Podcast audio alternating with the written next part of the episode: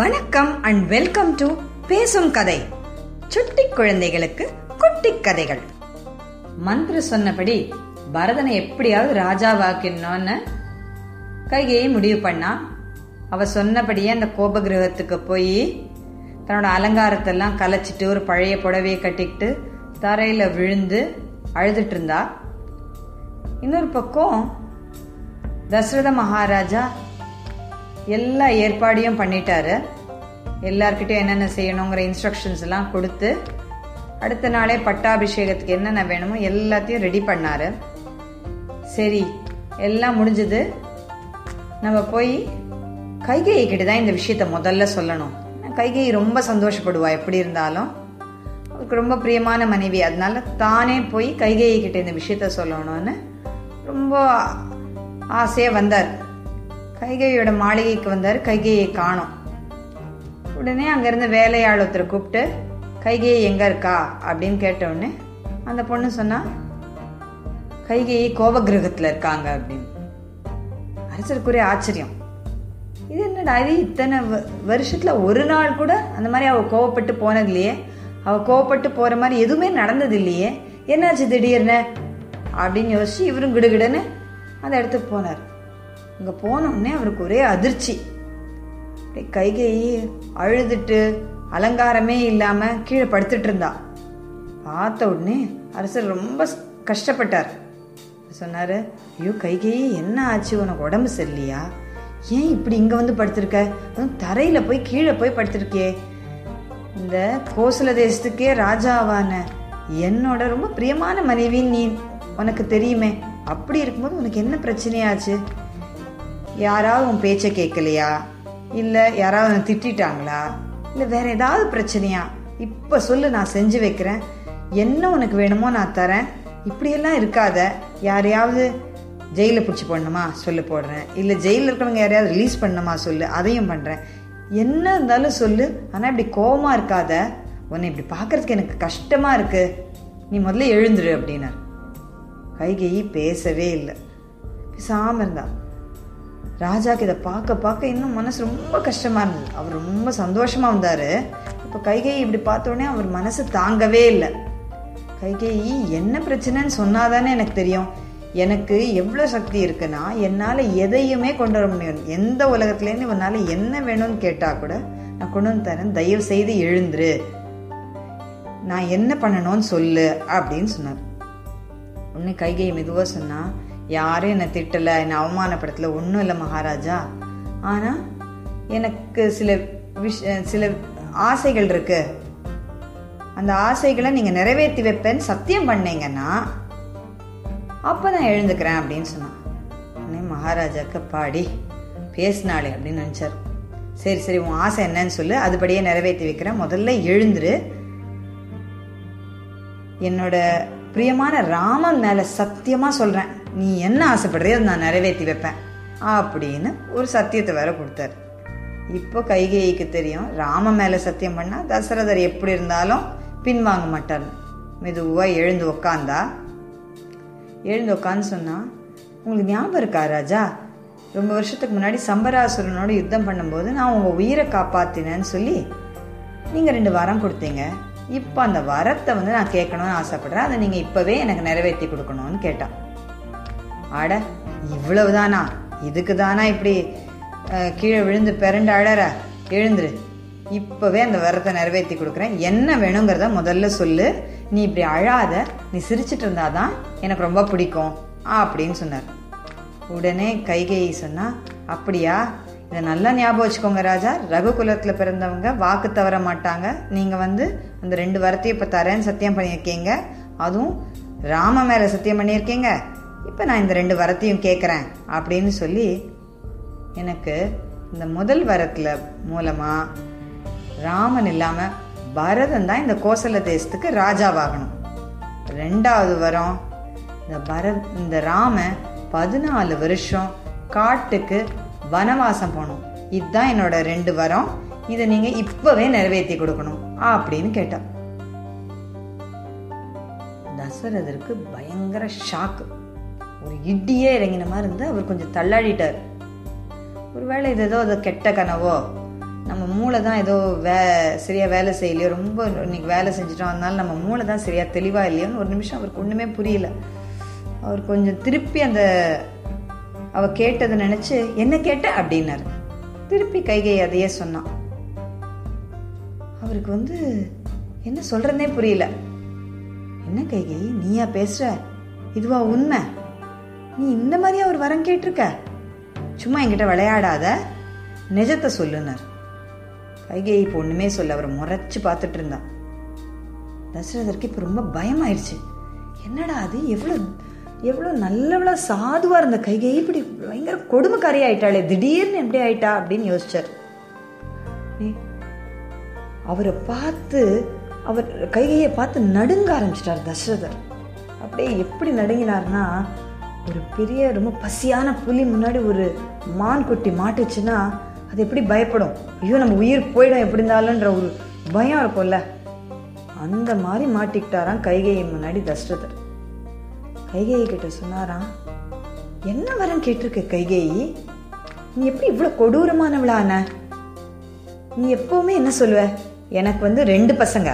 அதுல பெரியவன் ராமன் தான் சின்னவன் பரதனோட ரொம்ப நல்லவன் சொல்லுவியே. அந்த ராமனையா காட்டுக்கு போக சொல்ற. கௌசல்யாவை பத்தி நினைச்சு பாத்தியா? அவ எப்போவும் ராமனை பத்தியே நினைச்சிட்டு இருக்குவா. அவ கா அவன் காட்டுக்கு போயிட்டா இவ உயிரோட இருப்பாளா? நீ இதை பத்தியெல்லாம் கொஞ்சமாவது யோசிச்சியா? இல்ல நான் தான் எப்படி இருப்பேன்? இந்த கிழவனோட உயிரை வாங்குற மாதிரி ஒரு சத்தியத்தை போய் நீ கேக்குறியே இப்போ? நீ என்ன யோசிக்கிற கைகேயி? ஏன் இப்படி மாறிட்ட? நீ ரொம்ப நல்லவளாச்சு. உன் மனச போய் யாருக்கு எடுத்தாங்க ராமனை என்ன சொல்லி நான் காட்டுக்கு அனுப்புவேன் சொல்லு? யாரு தெரியுமாங்க? நாடு கடத்தி காட்டுக்கு அனுப்புவாங்க. ரொம்ப பெரிய தப்பு பண்ணவங்கள தான் காட்டுக்கு அனுப்புவாங்க. ரொம்ப பெரிய கொடுமையான செயல் செஞ்சவங்கள தான் காட்டுக்கு அனுப்புவாங்க. ராம என்ன செஞ்சான்? ராம என்னைக்கும் எல்லார்கிட்டையும் பிரியமா தானே இருக்கான். இதோ ஒன்ன அவன் அம்மா கௌசல்யாவோட உனக்கு அதிகமாக தானே மரியாதை கொடுக்குறான். நீயும் அவன் மேலே அவ்வளோ அன்பு தானே வச்சிருக்க. யார்கிட்டயாவது ஒரு தப்பான காரியம் பண்ணி நீ பார்த்துருக்கியா? அந்த ராமன் கிட்ட போய் நான் எப்படி சொல்ல முடியும்? ராமா உன்னை பதினாலு வருஷம் வனவாசம் அனுப்புகிறேன் நீ போய் காட்டில் இருந்து நான் எப்படி சொல்ல முடியும்? இந்த கிழமை மேலே இவ்வளோ பெரிய கொடூரமான ஒரு பெரிய பிரச்சனையை நீ வச்சிட்டியே. என் மேலே கொஞ்சம் கருணை காட்டு கைகை இந்த வரத்தை நீ இப்போ திரும்பி வாங்கிக்கோ. வேற என்ன வேணுமோ கேளு அப்படின்னு சொல்லி கெஞ்ச ஆரம்பிச்சார். ஆனால் கைகை ஒன்றுமே பேசலை. அவரை பார்த்து முறைக்கிறத தவிர வேற எதுவுமே பேசல.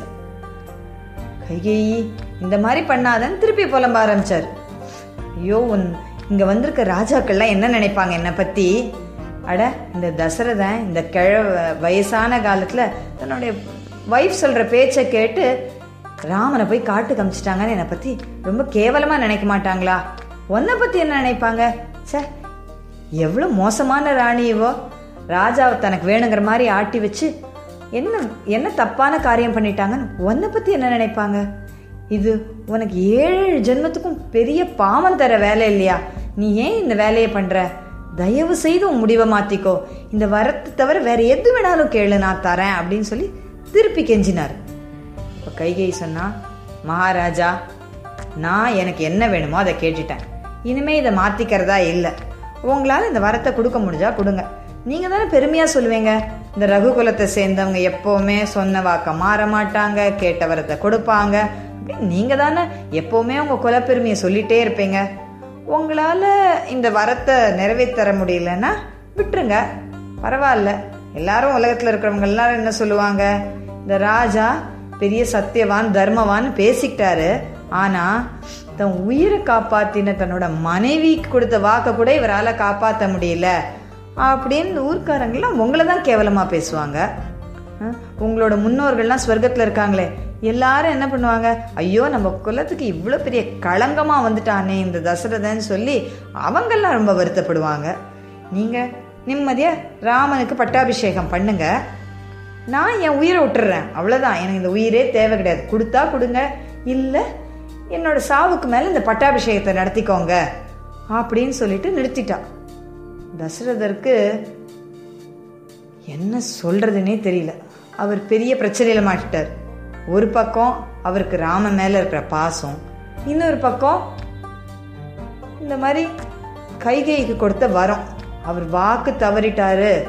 இந்த மாதிரி ஒரு நல்ல குடும்பத்துல பிறந்த தசரதரால தன்னுடைய வார்த்தையை காப்பாற்ற முடியலங்கிற பெரிய களங்கம். இது ரெண்டுத்துக்கு நடுவில் அவர் ந நல்லா மாட்டிக்கிட்டாரு. கைகையை தன்னை நல்லா மாட்டி விட்டுட்டா அப்படிங்கிறத அவர் புரிஞ்சுது. கைகையை பார்த்து கத்த ஆரம்பிக்கிறார். ஐயோ இந்த குலத்தையே அழிக்க வந்தவ நீ. நீ இவ்வளோ பெரிய கொடுமையான பாம்புன்னு தெரியாமல் நீ ரொம்ப அழகான ஒரு பொண்ணுன்னு நினச்சி உன்னை கல்யாணம் பண்ணி எப்போ உன்னை பக்கத்துலேயே வச்சுட்டு உனக்கு பால் வார்த்ததுக்கு நீ என்னை நல்லா கடிச்சு என்னை யமலோகத்துக்கு அனுப்புறதுக்கு நல்ல வழியை பண்ணிட்ட கைகேயி. உன்ன மாதிரி ஒரு பொம்பளையை நான் இதுவரையிலும் பார்த்ததே இல்லை. நீ பொம்பளையா இல்லைன்னா பெண் ரூபத்தில் வந்து ராட்சசியான்னு தெரியலையே. நீ உயிரை வாங்கறதுக்குனே நீ வந்திருக்க போல இருக்கே.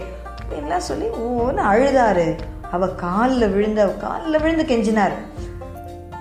கைகை இதை விட்டு வேற ஏதாவது கேளு. என்னோட உயிர் பிச்சையா நீ இப்போ திருப்பி கொடு எனக்கு. அப்படின்னு சொல்லி ரொம்ப கெஞ்சினாரு. ஆனால் கைகையை அசர்றதா இல்லை. கடைசியாக விடியிற சமயம் ஆயிடுச்சு.